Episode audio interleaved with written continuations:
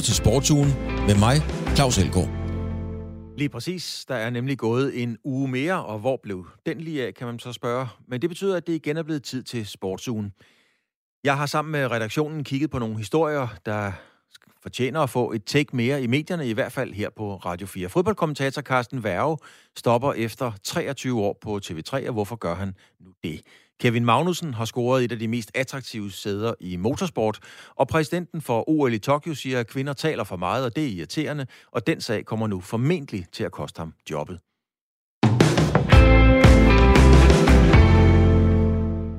Carsten Værge, manden og stemmen, der har guidet fodbold Danmark igennem Superliga, landskampe og Champions League på TV3's kanaler i de seneste 23 år, stopper som kommentator. Carsten Værge er både betegnet som en af de bedste fodboldkommentatorer og en af de mere kontroversielle, skal vi sige, med hans kompromilløse form. Carsten Værge har sagt ja til et job som fodboldredaktør på TV2. Carsten Værge, nu har du sovet lidt på den beslutning. Hvad siger mavefornemmelsen her i Sneværet? Jamen, øh, den siger det, som øh, mavefornemmelsen har sagt ind i virkeligheden øh, i, i de sidste øh, små 14 dage, øh, hvor, hvor jeg selvfølgelig har grublet og ligget en lille smule søvnløs om natten, så hvor, hvor, hvor jeg ligesom skulle opveje mulighederne øh, over for hinanden, og øh, jeg har sgu sove fint i nat.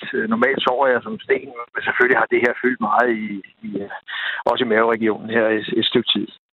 Der er jo altid, øh, når, når nogen siger et, øh, eller springer fra et drømmejob som det her, så, så der er en elefant i lokalet. Lad os lige få den, øh, få den afvæbnet, eller få den dramatiseret. Altså, øh, du forlader dit ultimative drømmejob, Carsten Værge. Kommer der et dramatisk efterspil, eller er alle sammen glade? Nej, altså det, kan, det kan jeg garantere dig for, at der ikke gør, fordi altså, vi, er, vi er jo voksne mennesker. Øh, det er jo ikke nogen forbrydelse at ville prøve noget andet i, i livet, også i arbejdslivet, og det har de fuld forståelse for ude på TV3. Øh, der har slet ikke været noget som helst, og jeg går ikke, jeg går ikke fordi jeg ikke synes, jeg har det fedeste job i verden. Jeg går bare fordi, jeg tænker, okay, det kunne da være sjovt lige at prøve noget, noget helt andet, øh, selvom jeg også har nogle erfaringer ude i den retning, som jeg nu skal bevæge mig ud i. Så synes jeg, at øh, så skal man sgu nogle gange skal man også tage en chance i livet. Altså, ellers så, så bliver det for stationært og for kedeligt og, og for forudsigeligt og alt muligt. Øh, og jeg har egentlig, synes jeg, øh, sådan lidt højrødt sagt, øh, vist, hvad jeg kan.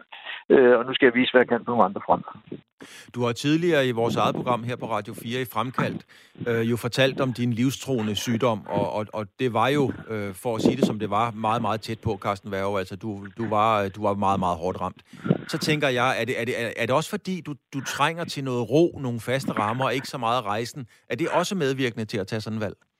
Nej, slet ikke. Altså, det har intet, altså, jeg er jo erklæret rask, øh, så på den måde har, har, har de to ting intet øh, som helst med hinanden at gøre. Altså, det her, det bunder, det bunder bare i en, i en ambition om at prøve, øh, du ved, om, jeg, jeg ved godt, græsset er ikke øh, grønner over på den anden side af hækken, men, men, men simpelthen bare prøve også med nogle nye kolleger og, og se, om de er lige så gode som dem, jeg har haft på TV3. Øh, de chefer, jeg har haft, øh, og er de lige så gode over på kvægtorvet. Øh, alle de der elementer, synes jeg er udfordrende. Øh, man skal også øh, med, med en fremskrevet alder i betragtning selvfølgelig hele tiden teste sin, sine sanser og sin, sin evne til at, at udvikle sig. Øh, jeg, jeg har altid stræbt efter hele tiden at blive bedre til det, jeg laver. Øh, det kan godt være, at det ikke er lykkes, men, men jeg har i hvert fald prøvet, ikke? og det er jo, øh, altså, det er jo det, det, det er sådan drivkraften for mig, ellers er der sgu ingen grund til at gå på arbejde. Altså, hvis ikke, hvis ikke jeg synes, det er, er sjovt og inspirerende, sådan så, så gider jeg simpelthen ikke mere. Carsten Værge, man spørger jo tit en fodboldspiller eller, eller en anden sportsmand, hvad tænkte du, da de ringede fra den eller den klub, eller da du skulle på landsholdet? Hvad, hvad, hvad tænkte du, Carsten, for, da du fik det her tilbud? Altså, hvordan reagerer man? Nå, altså, det første, jeg tænkte, var selvfølgelig, at jeg kunne forstå Ja. nej, men, men øh, nej, altså, jeg tænkte, øh, jeg tænkte egentlig, Jamen, jeg ved sgu ikke, hvad jeg tænkte. Jeg tænkte, altså, jeg har altid gjort det. Det er jo ikke første gang i mit liv, jeg har haft nogle tilbud, hvor jeg var nødt til at overveje det grundigt. Øh, så, så, så selvfølgelig tager man en snak med, med, med, med, med dem, man nu skal snakke med, hvis man, hvis man er oprigtigt interesseret. Øh, jeg, jeg har aldrig brugt noget til at få mere løn og sådan noget. Det synes jeg er noget pjank. Men altså, man skal jo fornemme, øh, netop ved at sidde over for de mennesker, man så skal til at arbejde sammen med, om det er nogen, man kan komme til at fungere sammen med. Øh, og det var jeg ikke et sekund i tvivl om. Øh, jeg har også tid, ved tidligere lejlighed lige været udlånt til TV2-periode i, i 16 for at lave EM for dem i, i fodbold. Og, og der, der havde jeg egentlig også nogle, nogle, en god fornemmelse af, hvad det var. Øh, at det faktisk mindede meget om det, jeg kommer fra i forhold til, til mandskabsbehandling og ambitioner og du ved, den gode tone, som, som også gør det hyggeligt at komme på arbejde. Så på den måde var der så mange fællesnævner i virkeligheden, så jeg tænkte, det, det, der kunne jeg sagtens se mig selv. Men lad os lige holde fast i det der værve med den, med den gode tone, fordi i det samme program, som jeg omtalte før, altså fremkaldt, øh, der fortæller du jo om, at du kan være, øh, du kan være en hård nyser, og du kan være kompromisløs ved dine omgivelser, øh, hvis ikke øh, de har den rigtige indstilling. Du skal lige høre et lille klip her, Carsten. Altså, jeg tænkte, nu ikke, jeg, jeg tænkte faktisk ikke over, men jeg tænkte mere sådan, om, om folk føler, at du er pågående, eller, eller altså, kan de Jamen, blive det, tror, lidt, det tror jeg ikke, folk kan de blive skræmt af dig? Ja, det tror jeg godt. Ja. Det tror jeg godt. Øh, men det kan jeg jo ikke lave om på, fordi sådan, sådan har jeg altid været. Ja. Altså, der var en grund til, at jeg engang fik tæv i skolegården, ikke? Altså, øh, det, det var der. Altså, du ved, så, sådan er jeg. Altså, jeg, du ved, jeg kan ikke... øh, Fordi jeg er opdraget. Jeg er opdraget til at sige lige, hvad jeg mener. Ja. Altså, det har jeg sgu altid været. Og, og, og ja, sådan kender jeg dig jo også, Carsten Værge. Nu skal du så over på en ny redaktion, og der er jo også nogle unge mennesker, som helt sikkert er pivdygtige, men jo som måske også har haft kølingforældre. Øh, skal du til at lave lidt om på den der, skal vi sige, tilgang til, til, til dine kolleger? Nej, det, det kommer jeg ikke til. Jeg kommer ikke til at melde mig ind i radikale venstre, vel? Altså, øh, det, det, det gør jeg ikke. Altså, jeg, jeg, jeg, kommer ikke til at lave op på den del af det, fordi det er, det er virkelig indgroet i mig, at jeg, jeg er, som jeg er. Men altså, det er jo ikke sådan, jeg er jo ikke sådan en, der saver folk midt over. Øh, det er jeg ikke, men, men jeg er der en, hvis jeg ikke synes, at de gør, som, som vi har aftalt og sådan nogle ting. Det er især, hvis man ikke holder aftaler. Øh, så bliver jeg sgu da vred. Øh, fordi jeg har altid set en ære i at overholde mine egne aftaler.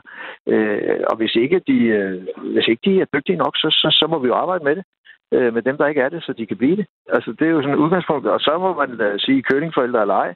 Jeg har selv fire børn, ikke? Og har prøvet ikke at være kølingfar eller bestræbt mig på det i hvert fald, altså, så må man jo, så må man jo øh, lære folk, at man godt kan tale åbent og ærligt til hinanden, og, og uden at vi skal føle os krænket og, og alt muligt oveni, fordi det er ikke det, det handler om. Det handler bare om, at man ganske i sidste ende lave noget, som, øh, som, som vi alle sammen synes, vi kan være bekendt.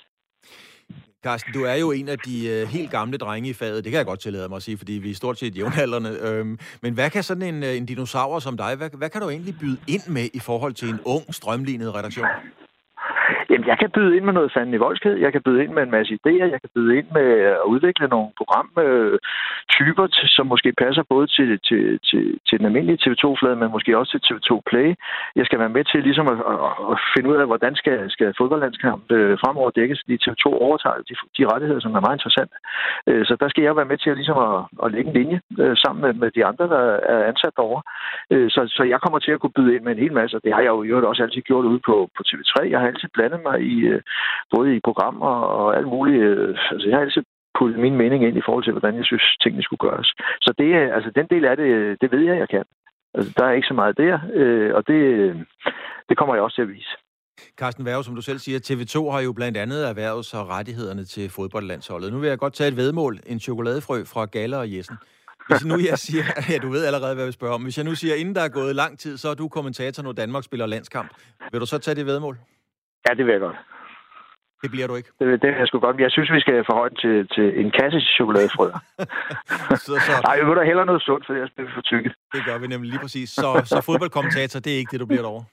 Nej, altså alting til sin tid, ikke? Og det her, det, er, det, det burde være det sidste. Jeg laver en kamp på, på mandag, den sidste, jeg laver sammen med, det er så desværre sammen med Frimand, øh, inde i parken, og FCK møder Sønderjysk, og så, så lukker vi butikken derfra. Carsten Værge, tillykke af hjertet med dit øh, nye redaktørjob på TV2. Vi kommer til at savne dig på TV3, men øh, god dag. Ja, lige måde. Tak skal du have. Hej hej.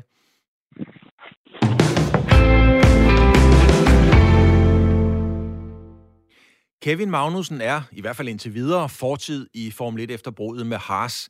Men Kevin Magnussen er allerede videre i karrieren, og den 28-årige racerkører har scoret et af de mest attraktive sæder i motorsporten, nemlig som chauffør hos Peugeots højt profilerede Le Mans-projekt. John Nielsen, tidligere Le Mans-vinder og motorsportskommentator på øh, Viasat. Det her sæde i Peugeot-raceren, er det, det, er, altså, det er jo virkelig meldt hårdt op, men er det også så attraktivt, som, øh, som alle skriver?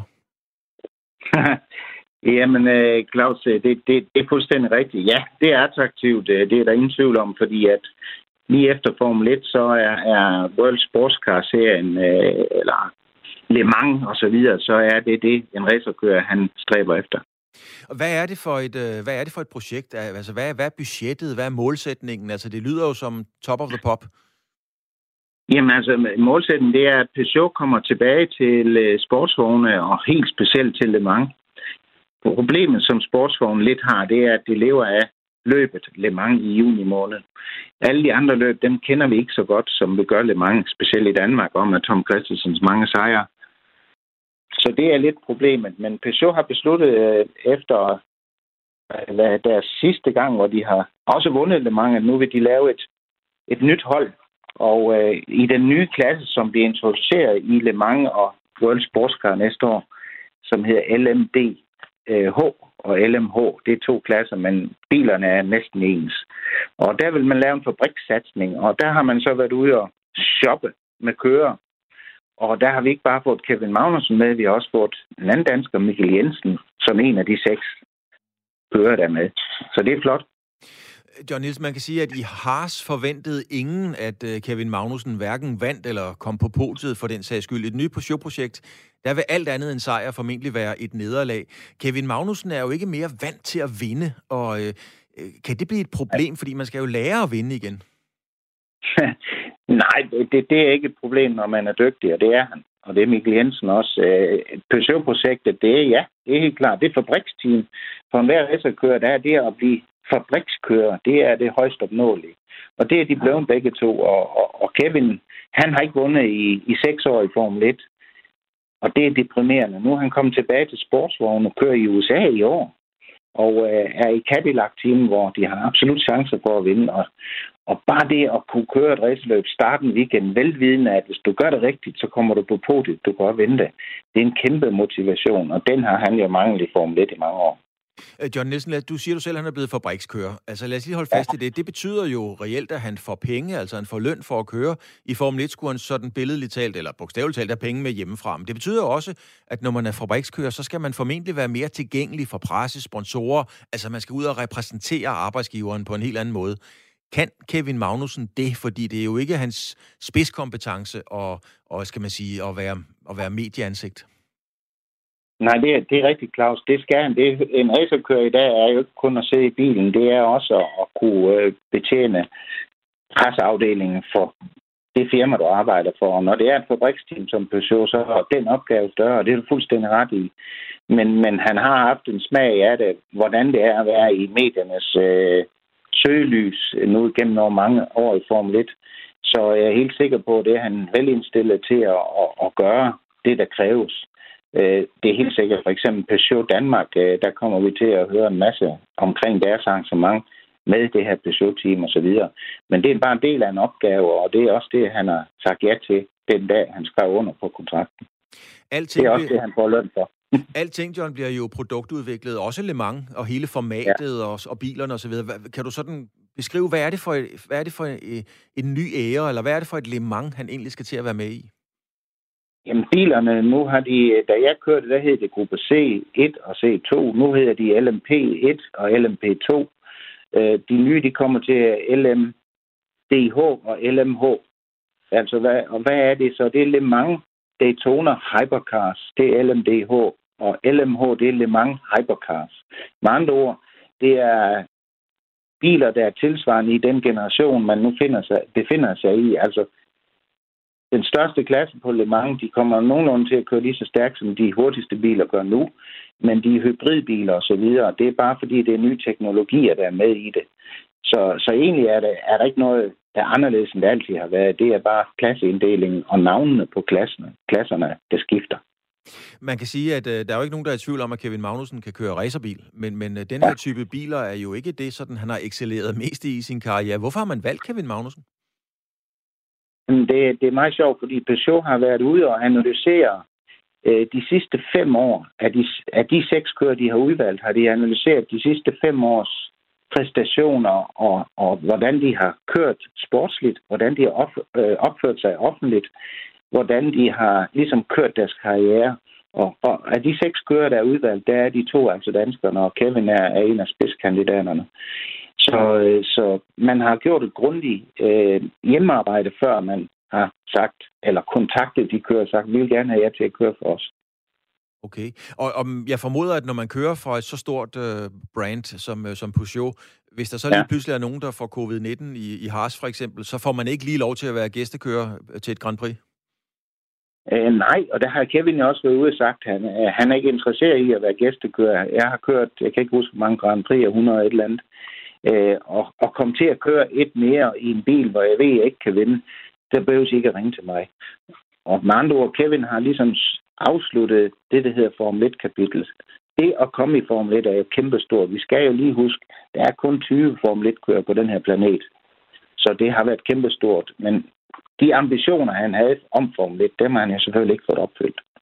Lige nu, øh, John Nielsen, der kører øh, Kevin Magnussen så i USA, i, i ja. se, om jeg siger det rigtigt, øh, IMSA WeatherTech Sportscar Championship, som, som du jo blandt andet er med til at kommentere. Altså, med alt respekt for den klasse, vil det nu blive husket som, skal vi sige, en parentes i, i Magnusens karriere?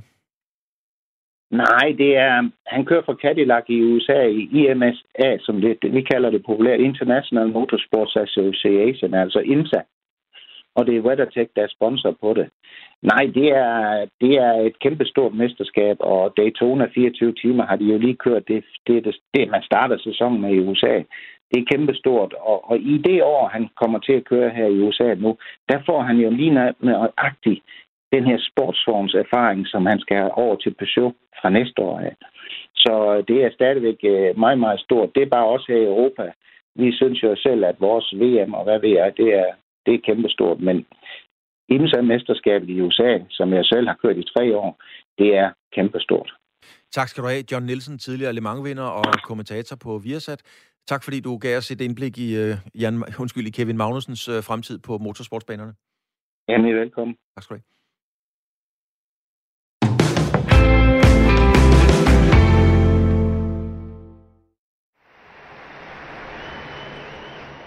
I declare open the Games of London, celebrating the 30th Olympiad of the modern era.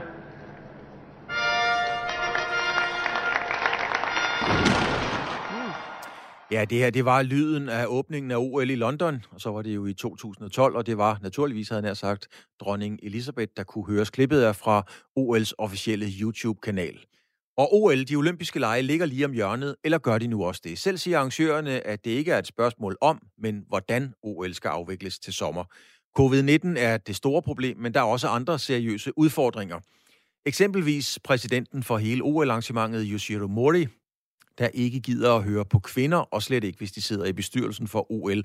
Helt præcist har Yoshiro Mori øh, sagt sådan her, han er jo tidligere premierminister i Japan, men han har sagt sådan her, nu citerer jeg, hvis vi øger antallet af kvinder i bestyrelsen, er vi nødt til delvist at begrænse deres taletid. De er svært ved at stoppe, og det er irriterende. Citat slut. Og det var mildt sagt ikke populært at komme med den udmelding, og nu øh, trækker Yusiri Moso så som præsident. Det rapporterer i hvert fald det japanske tv-netværk Fuji News Network og nyhedsbyrået Reuters øh, torsdag. Jens Ejer Andersen, du er international chef for organisationen Play the Game. Øhm, hvad er det seneste, du er opdateret på i denne her sag? Jeg tror ikke, jeg har mere nyt end dig. Det er en beslutning, som øh, den lokale øh, arrangementskomité i Japan skal træffe i morgen. Og man har hidtil regnet med, at i et arrangement, hvor der er alle de udfordringer, du nævner, øh, så var Yoshiro Mori, en 83-årig tidligere premierminister, med Øh, et kæmpe netværk blandt japanske virksomheder og politikere, det man kaldte et, et par sikre hænder. Men øh, han er kommet meget uheldig ud af den her episode, fordi ikke nok med, at han, han kom til at tale over sig med hensyn til, hvad han synes om kvinders deltagelse i bestyrelser, og de snakker for meget og alt det her. Øh, hans undskyldning var også meget halvhjertet, og han, der fik han også sagt ting, som at han vidste faktisk ikke om kvinder snakker for meget, for han lyttede ikke så meget til kvinder for tiden. Øh, det, er jo, det er jo noget, der kan... Øh, han fortalte også, at han var blevet skældt vældig ud af sine kvindelige familiemedlemmer. Men det, øh, det er meget uheldigt, fordi hvis der er et, øh, en udfordring, øh, der har præget hele den olympiske bevægelse siden den moderne olympiske bevægelse blev startet her i 1894, ja, så er det, at den har været meget mandsdomineret, og det har været utrolig svært at få kvinder frem i sporten, både på banen og øh, på lederpladser, og det har været meget, meget kontroversielt. Så han rammer et meget, meget ømt punkt. Der er faktisk, øh, selvom vi tit forholder os kritiske øh, over for den internationale olympiske komité, så må man erkende, at det er lykkedes at få en langt højere andel af kvinder i øh, IOC's egne rækker i de forskellige komitéer, de har nedsat. Selve IOC er stadig temmelig mandsdomineret. Det er vist omkring to tredjedel af medlemmerne, der, der stadig er mænd. Men der, er, der sker virkelig fremskridt, og så ønsker man selvfølgelig ikke sådan et signal her. Men Jens Ejer Andersen, øh, Yoshiro Mori, 83 år, øh, tidligere premierminister i Japan, øh, han kender jo spillets regler. Når jeg hører det her citat, når jeg hører ham sige det, så tænker jeg, jeg får to tanker. Enten er manden ikke ret klog, eller også er han bedøvende ligeglad øh, med konduite og politisk korrekthed. Hvad tænker du? Jeg interesserer mig ikke så meget om øh, for hans øh, øh sjælliv og indre følelser. Det, man kan sige, er politisk har han øh, skabt yderligere splid øh, i Japan omkring det her OL-arrangement. Øh, der har været en kæmpe demonstration i blandt de kvindelige medlemmer i Japans parlament. Der har været underskriftsindsamling, hvor øh, jeg tror omkring 150.000 mennesker har skrevet øh, og forlangt hans tilbagetræden. Og så skal man jo lige huske, at der er øh, hvad hedder sådan noget gallupundersøgelser, der tyder på, at omkring 80% af befolkningen synes, at OL til sommer skal udskydes endnu en gang eller helt aflyses.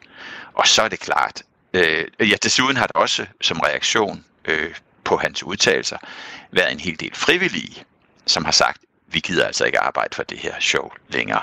Så der er så dårlig en stemning omkring øh, OL, øh, og det har han nu som øverste chef for OL-arrangementet bidraget til. Er det så i virkeligheden en øh, fordel for selve arrangementets chancer og gode humør, at han er væk en gang for alle? Det er jo meget svært at vurdere, for det er så komplekst, øh, hvad der kommer til at afgøre, om OL skal afholdes. Øh, nu, og nu er der jo flere om at bestemme det. Øh, der har været forlydende om, at øh, der har været stemning i den japanske regering for at aflyse det. Det var øh, engelske The Times, der for et par uger siden kunne citere en japansk minister, en unavngiven minister, for at øh, det OL blev ikke til noget. Og det er jo så siden har både IOC, den internationale olympiske komité, altså, og Japans, Japans regering, sat alle kræfter ind på at øh, overbevise sig om, jo, det bliver til noget. Men øh, man skal ikke undervurdere, at der er stor usikkerhed i Japan stadigvæk. Der er stor skepsis i befolkningen øh, omkring de tal, som myndighederne offentliggør, om hvor, hvor udbredt smitten er. De tester ikke så meget i Japan, som man gør i rigtig mange andre lande, og derfor er det spørgsmålet, om man har det sande billede. Og den usikkerhed, uanset, altså bare selve usikkerheden, er jo med til at påvirke japanernes lyst til at skulle have øh, 10.000, 20.000, 50.000, 100.000 gæster fra hele verden.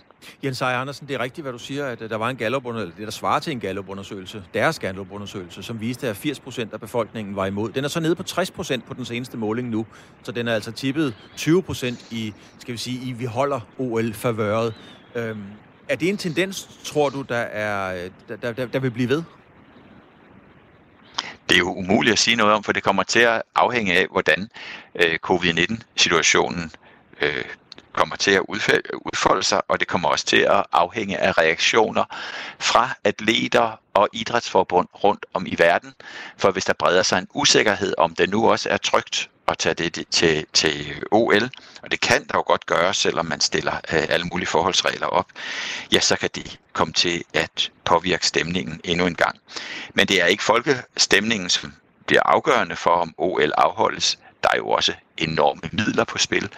Øh, allerede nu har det japanske samfund investeret, regner man med, omkring 200 milliarder kroner. Øh, IOC og alle idrætsforbund, som leverer varerne til lejene, vil gerne have øh, tv-indtægter og sponsorindtægter, og øh, det vil ramme den olympiske bevægelse ret hårdt, hvis ikke man kan gennemføre øh, et festligt OL. Øh, nu er der så også det, at IOC skal have deres store generalforsamling, altså en session, som de kalder det, i de kredse, hvor Thomas Bach skal øh, som er præsident, den tyske præsident for IOC, han skal genvælges. Han kan blive genvalgt for fire år, øh, og så, øh, så er han så bagefter øh, færdig.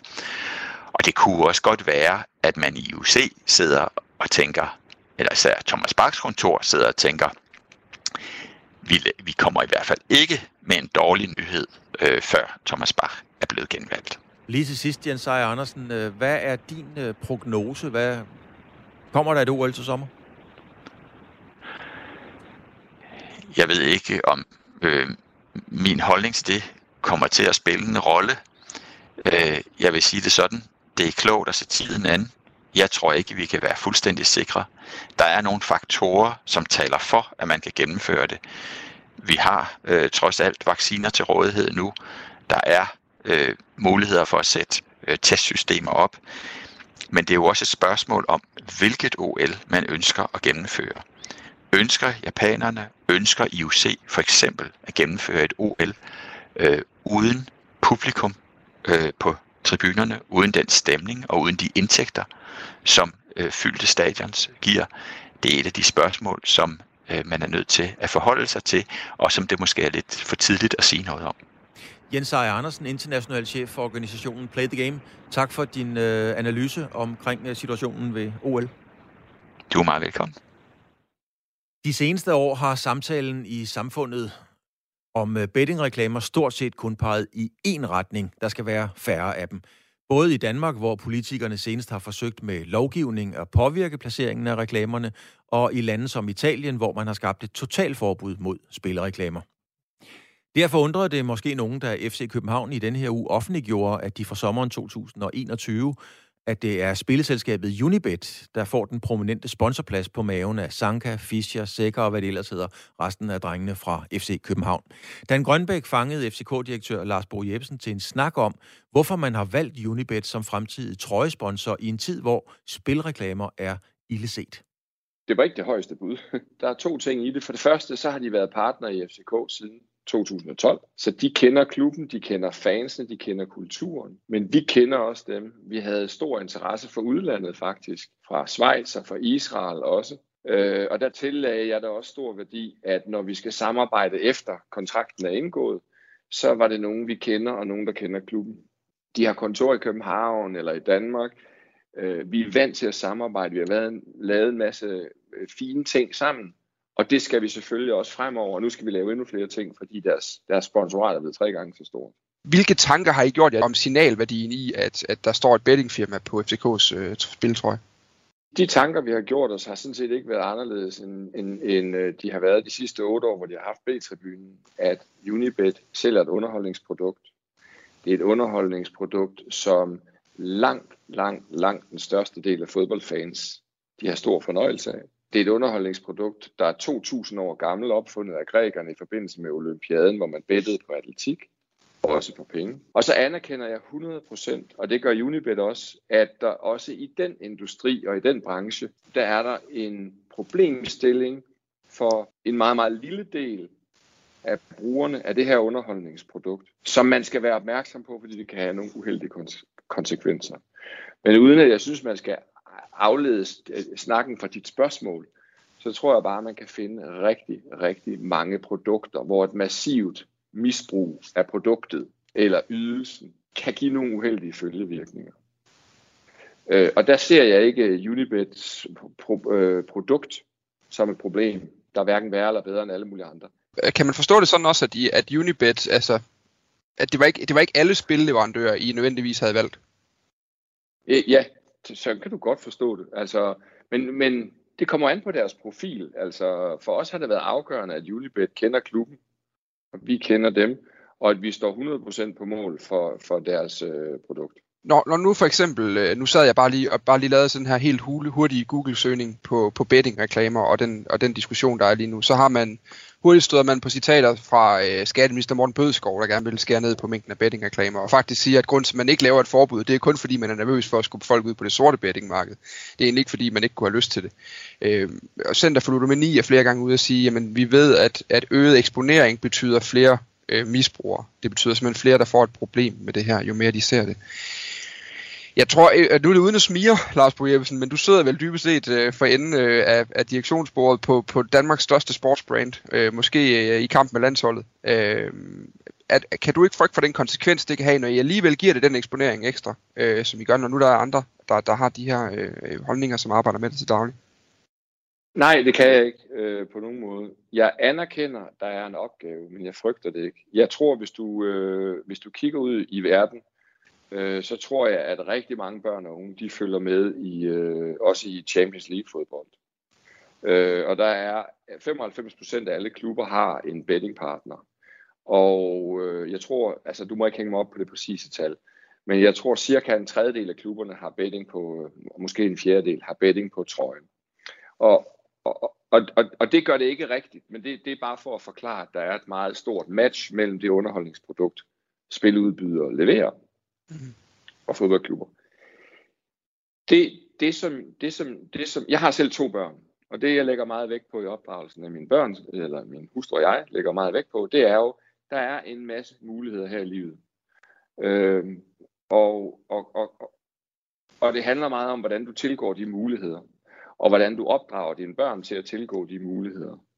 Og der, der, der vil jeg sige, der handler det jo enormt meget om opdragelse, information og uddannelse, fordi så er de fleste underholdningsprodukter faktisk noget, der er dejligt. Jamen når man er synlig sammen med FC København, så sender det et signal til kunderne om, at virksomheden har en ambition om at være de bedste. Det er det, I selv skriver på jeres egen hjemmeside lige nu.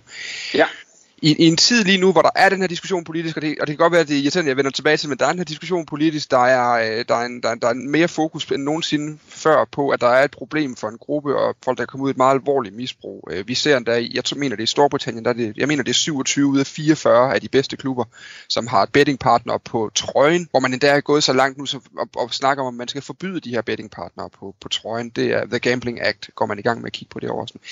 Kan, kan det ikke, når I så i den her tid lige nu vælger at opgradere en partner til at komme på trøjen, og der kommer til at stå Unibet fremover, er der ikke et, øh, en, en risiko for, at I kan komme til at se lidt bagudskuende ud, øh, når, når tiden er på vej i en anden retning?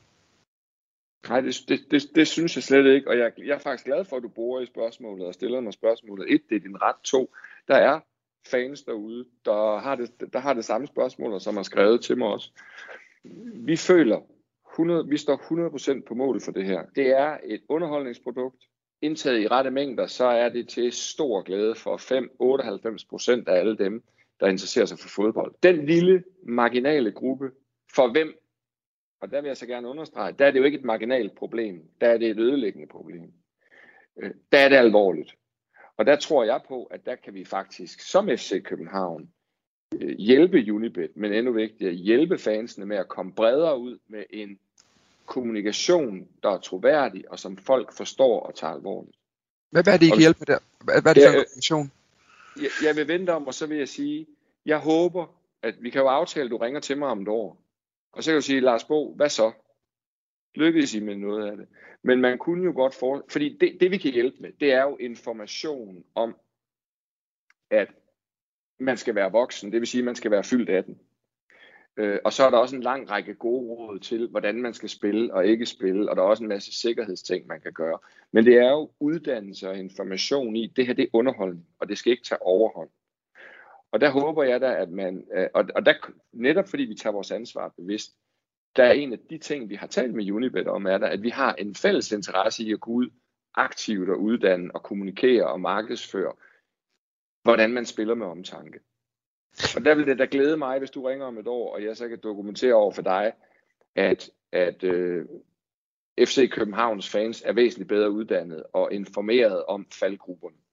Men, men den aftale synes jeg, vi skal lave med det samme. Fordi det, det interview vil jeg rigtig gerne, rigtig gerne snakke med dig om, om et år. Men I har jo valgt en partner her, hvor du siger, det, vi har ikke nødvendigvis valgt alle inden for spillebranchen. Vi har valgt Unibet, fordi de har et værdisæt, vi kan stå indenfor. Og det er en partner, vi kender, øh, som hvis jeg forstår dig øh, ret er der nogle brancher, hvor man ikke øh, kan, kan være i, eller ikke kan være på FCK's trøje, så længe man bare er de, de mest, øh, de dygtigste og de rareste i branchen, så at sige? Ja, selvfølgelig er der brancher, øh, som, som man ikke skal gå ind i. Det er jo, hvis der er noget, hvor produktet, hvor, hvor vi ikke kan stå inden for produktet, øh, så skal man selvfølgelig ikke gøre det. Altså for eksempel vil det jo være verdens største selvmål, og øh, hvis der lige pludselig vi havde et politisk parti på brystet, mm. For så har du i det sekund fravalgt alle mulige andre. Øh, plus at så selv, noget, noget vi går meget ud af det, er, at vi skal jo ikke spændes for en politisk vogn. Så der kunne du for eksempel tage et eller andet. Mm. Der kunne også være andet, men det synes jeg, du får mig ikke til at hoppe på, jeg forstår dig godt, men du får mig ikke til at hoppe på den der, men nu skal jeg sidde og tale grimt om andre brancher. Øh, så mit svar vil være, ja, det er der. Men dem vi går indgår aftaler med, dem står vi på mål for, og det er 100%. Til allersidst, hvad farve bliver logoet? Blåt. Har det været et krav i kontrakten? Nej, og jeg fakt, vi har haft en, en god dialog om det, uh, Unibet, og der kommer jeg tilbage til, at de har været der siden 2012. Det, det, det var lige så meget deres egen idé. fordi de, de ved udmærket godt, at FC Københavns farver, det er hvid og blå. Og FC Københavns aftale med Unibet løber frem til 2023, og det er med mulighed for at forlænge aftalen. Og den hidtidige trøjesponsor, det er Carlsberg, rykker ud på ærmet, men bliver altså på trøjen og som sponsor i klubben. Og så parkerer vi ellers, skal vi sige, Danmark for nu, for i resten af sportsugen skal vi kigge mod USA og Australien. Og begynder i USA, for i weekenden blev der spillet Super Bowl, og her vandt Tampa Bay Buccaneers, ført an af 43-årige Tom Brady. Brady har nu vundet Super Bowl syv gange, og det er der ingen andre, der har gjort. Og derfor er de nu begyndt at diskutere over i USA, om Tom Brady er den største atlet i USA nogensinde, måske i hele verden. Men kan man overhovedet sammenligne det, og hvorfor er de så vilde med at gøre det altid i USA? Det handler blandt andet om mediebilledet, og det har min kollega Niklas Stein taget en snak med Anders Bo Rasmussen om. Han er lektor i amerikanske studier ved Syddansk Universitet. Der er mange parametre, hvor ikke gør, gør diskussionen øh, så, så spændende, men selv inden, i, inden for USA's grænser er der jo er sådan en, en snak om, hvorvidt at, at han rent faktisk er den, den største atlet, eller hvor der er nogen, der påpeger, at han rent faktisk i forhold til sin fysiske formåen, måske langt fra er den, der har været øh, mest imponerende, men, øh, men at hans evne til at vinde og gøre dem omkring ham bedre er ret unik, og den, øh, det eksempel, han sætter for sine holdkammerater i en holdsport, er, er noget, som, har, som adskiller ham fra, fra næsten alle andre. Så, så diskussionen kører både inden for og uden for USA's grænser på, øh, på højeste niveau, hvis man kan sige det sådan. Og, øh, og det, der er unikt for amerikansk fodbold, er jo selvfølgelig, at der er meget få steder, det spilles øh, uden for, for USA's grænser på et vist niveau, også, hvor det måske var lettere, til dels i hvert fald, at sammenligne en, en mand som Michael Jordan, øh, der havde spillet basketball og havde været med til OL i Barcelona i 1992, og, og vundet der og ligesom sat øh, konkurrenter på plads, øh, sammenligne hans formåen i, i højere grad med, med folk rundt omkring i verden andre steder i verden, hvor fodbold er det største, altså det fodbold, vi kender her fra Danmark, der øh, snakker man også om, at det er Ronaldo, eller Messi, eller Maradona, eller Pelé, der måske er den største øh, atlet nogensinde. Hvordan adskiller diskussionen sig i USA? For der har man jo hele det her GOAT-begreb, greatest of, of all time, der jo nærmest er blevet sådan en eller anden kulturfænomen. Hvordan adskiller den her, ja, skal vi kalde det en GOAT-diskussion sig i, øh, i USA? Ja, altså jeg vil sige, at, at det, der, der måske er det mest kendetegnende i USA, er, at de her debatter, de, de kører så ofte, som de, som de kører. Hvorimod man til dels i hvert fald i, i Europa måske mest øh, diskuterer Ronaldo eller, eller Messi eller Maradona, når der lige er en eller anden sådan krog øh, tidsmæssigt at hænge dem op på øh, uddeling af Ballon d'Or eller øh, et dødsfald eller lignende. Men, øh, men her, der, der, er de, der er de ret tilbagevendende jo, øh, og selvfølgelig til dels øh, knyttet til, til mesterskaber. Men på grund af, af eksistensen af Sports Talk Radio, som har været kæmpestort i USA siden 1960'erne, øh, har man bare haft diskussioner omkring sport i næsten alle samfundslag, fordi at, øh, at medierne har spillet så stor rolle i forhold til, hvordan man har promoveret sport, og hvordan man ligesom har, har taget sport til sig. Og, øh, og i et land, hvor, hvor der er flere biler, end der er folk med kørekort, så når man har været ude at køre, så er der i hvert fald en, en, en stor del af befolkningen, som har lyttet til diskussioner omkring sport, og har haft de her diskussioner kørende. De er rigtig, rigtig dygtige til at holde statistik på, hvordan folk klarer sig øh, inden for sportsverdenen i, i USA, og har gjort det i en årrække. Og, og det har bare ført til, til en masse diskussioner om, hvis ham her, han kan øh, stjæle, stjæle, øh, så, øh, så så mange baser i, i baseball, eller ham her, han, øh, han løber så så mange øh, yards eller meter i amerikansk fodbold.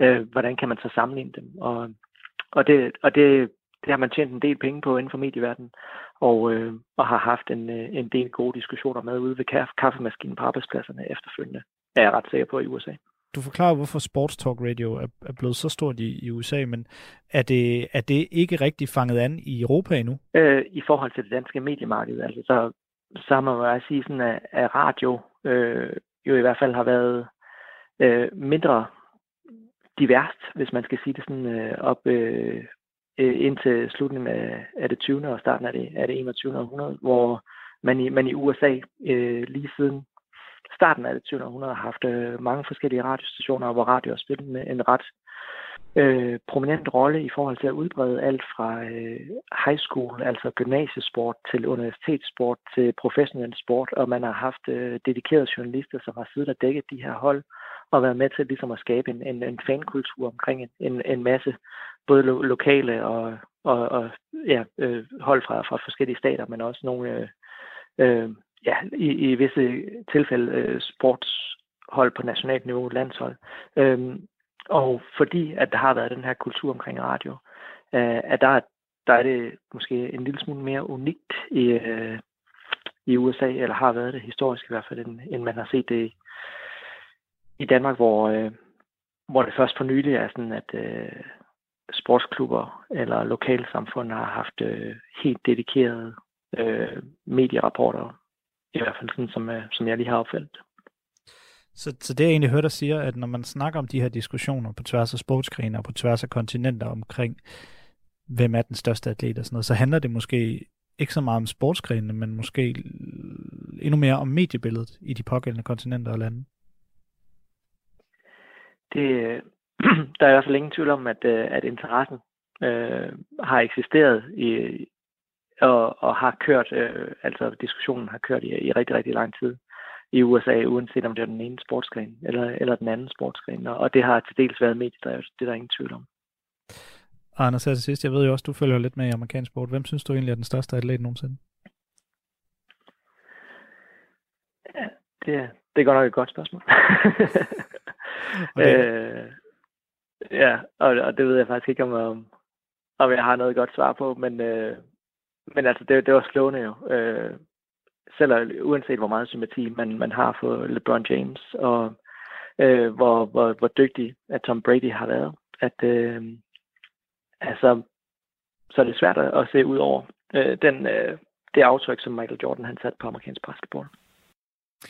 Tennissæsonen er servet i gang, og det er som at kigge ind i en forbudt fortid. Australian Open bliver spillet i de her dage, og det er med masser af tilskuere på tribunen. Australien har længe haft coronatilfældene nede på et minimum, men der skal også noget til, for at det kan lykkes. Alle tennisspillerne har været igennem øh, forskellige ting, som optag. Kvalifikationsturneringen blev spillet i flere uger før selve turneringen, og det er spillet i et helt andet land uden for Australien. Og da spillerne så kom til Australien, så skulle de først sidde fuldstændig isoleret på deres hotelværelse i 14 dage. Hør lige her øh, ganske kort, hvad den danske deltager i hovedturneringen Mikkel Torbegaard sagde, inden turneringen gik i gang. Det sagde han til os her på Sportsugen. jo, selvfølgelig ikke sjov. Um, de spillere, de har lukket, hvis ikke jeg lukke vinduerne, for jeg kan ikke åbne mine. Um, så jeg har ikke fået frisk luft i to uger. Men uh, det er desværre ikke så meget, vi, uh, vi kan forberede os på uh, herinde på de her 10x10 øh, meter, vi har bevæget os rundt på. Jeg har fået en spændingscykel og nogle øh, redskaber, øh, nogle håndvægte osv., jeg kan holde mig i form med, men udover det, jamen, så er det jo ikke særlig let at forberede sig tennismæssigt, uh, så jeg kan godt forstå frustrationerne for folk, men der er noget til at bare sætte mig og sige, okay, men alle har det på samme måde, og så få det bedste ud af det og forberede mig bedst muligt på, på en af de største turneringer i, i, i mit liv. Uh, indtil videre i hvert fald. Så jeg tager det positivt, og jeg er glad for at komme ind, men selvfølgelig er forberedelserne ikke optimale, og det, det er godt nok øh, uh, toppe forhold, vi sidder under. Og Topper røg så ud i første runde til Lloyd Harris, men der er stadigvæk masser af god tennis selvfølgelig i Melbourne. Især hvis man er til overraskelser, for dem har der været rigeligt af i de første par runder. Hos kvinderne er sidste års vinder, Sofia Kenin, røget ud her til morgen, og i forvejen ja, så er der jo en perlerække af Grand Slam-vinder, øh, altså Renka, Venus Williams, Kerber, Jelena Ostapenko, Sloane Stevens, øh, Kitova, Kvitova hedder det, og, og så videre. De er alle sammen ude. hos mændene er der også en enkelt Grand Slam-exit ude, nemlig Stan øh, Wawrinka. Det virker overraskende på mig, men hvad siger en ekspert, nemlig Tine Schøjer Larsen, øh, kommentator kommentator-ekspert hos TV2. Tine Schøjer, er du øh, overrasket over udviklingen? Øh, ikke rigtigt, fordi jeg, jeg, det er nogle kan nogle store navne, du nævner der, der lige er røget ud. Men altså, dybden er simpelthen så, øh, så stor nu, øh, både på WTA-turen og ATP-turen. Og det er klart, den forsvarende mester, øh, Kennen, det, det gør ondt på hende, men nerverne ramte hende øh, faktisk øh, nærmest lige så hårdt, som en virkelig godt spillende Kaja Kanepi gjorde det. Og øh, Kennen, at øh, det var svært for hende at skulle ud og takle det her med at være forsvarende mester.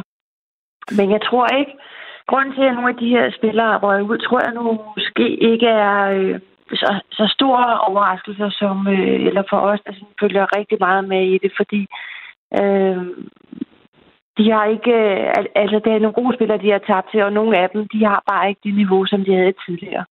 Så, så, så Tine, det jeg hører dig sige, det er, at det, det er måske ikke så meget covid-19-situationen, det er mere, at øh, konkurrencen er simpelthen blevet mere, mere jævn. Jamen, ved du hvad, jeg er faktisk ret rigtig overrasket over det gode niveau, de øh, viser spillerne dernede efter den her hardcore karantæne. Altså bare det, som uh, Tobe også lige sagde med at sikkert få frisk luft i, i 14 dage, og man uh, stort set ikke uh, rører bolden, i hvert fald meget mindre, end man plejer at gøre det. Så niveauet er egentlig rigtig godt.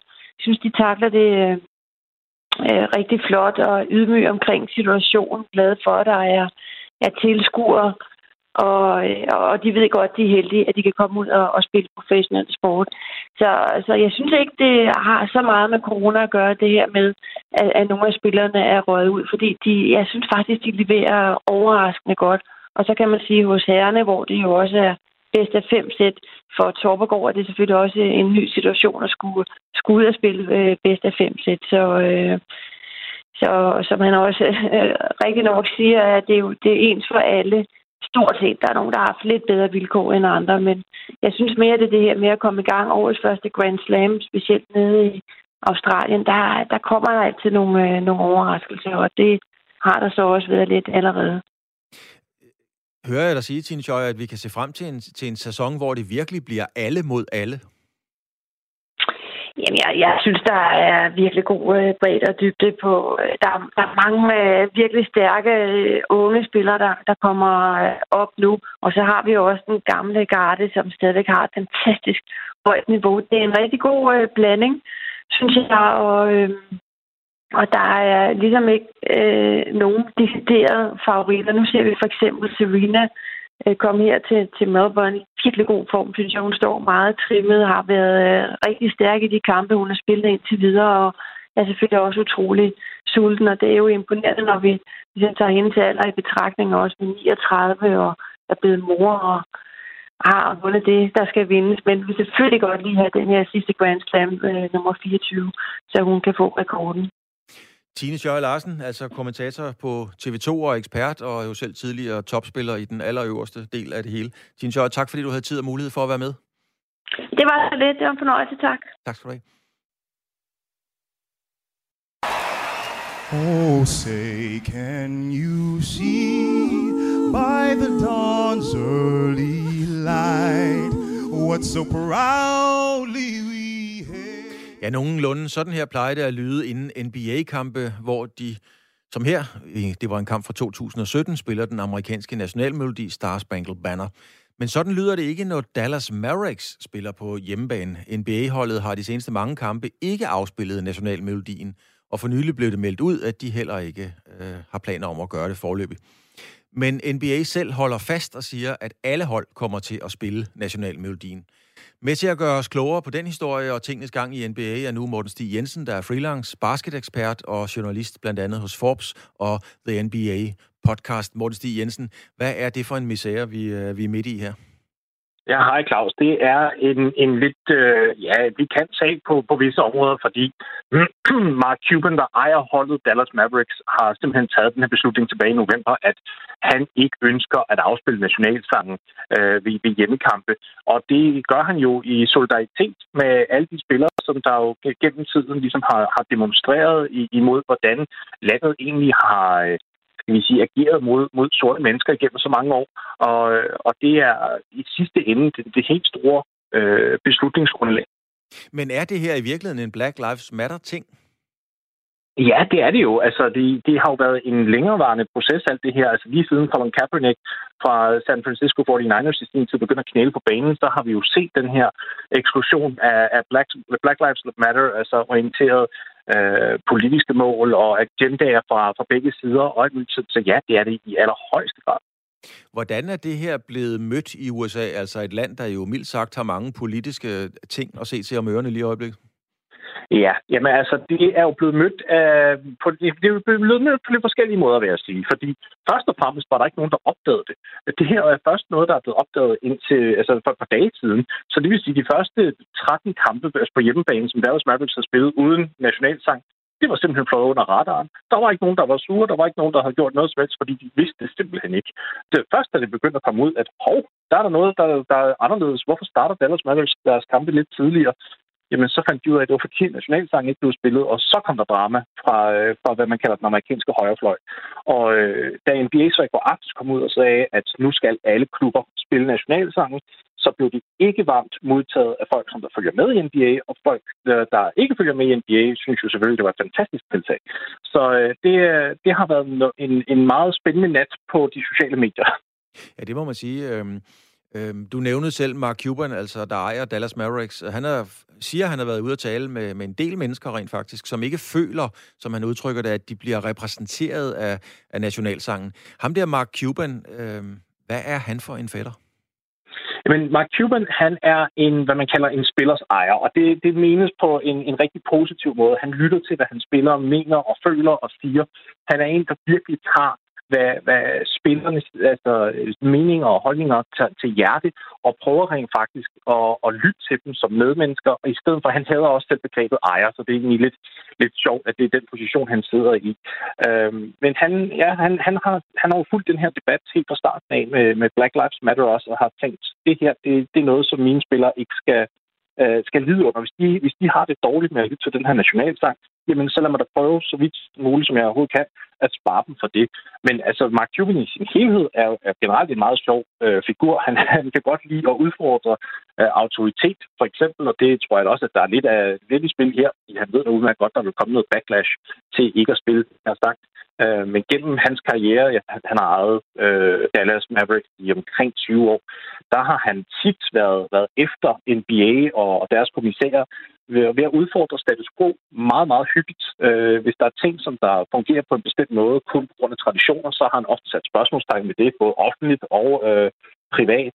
Og det har bare ført til, til en masse, altså både sjove øjeblikke, og det har ført til en masse drama. Øh, I 2006 NBA-finalerne, hvor Dallas spillede mod Miami Heat, der mente han, at øh, Miami Heat-superstjernen Dwayne Wade havde simpelthen fået så mange straffekast, at øh, der var snyd, så han vendte sig om i midten af en kamp og kiggede på daværende ligekommissær David Stern og sagde, fuck you, your league is rigged, hvilket førte til et drama i, i en god uge bagefter. Så øh, han er en øh, kontroversiel øh, figur, som samtidig også kan være meget sympatisk. Men hvis nu holder fast i, i Mark Cuban, han er en kontroversiel figur, og han har tur at sige nogle ting, men tør han også blive ved med at lade være med at spille nationalmelodien? For lige, lige præcis i USA, det er jo et sted, hvor man ikke skal, skal man sige, fucke med nationalmelodien.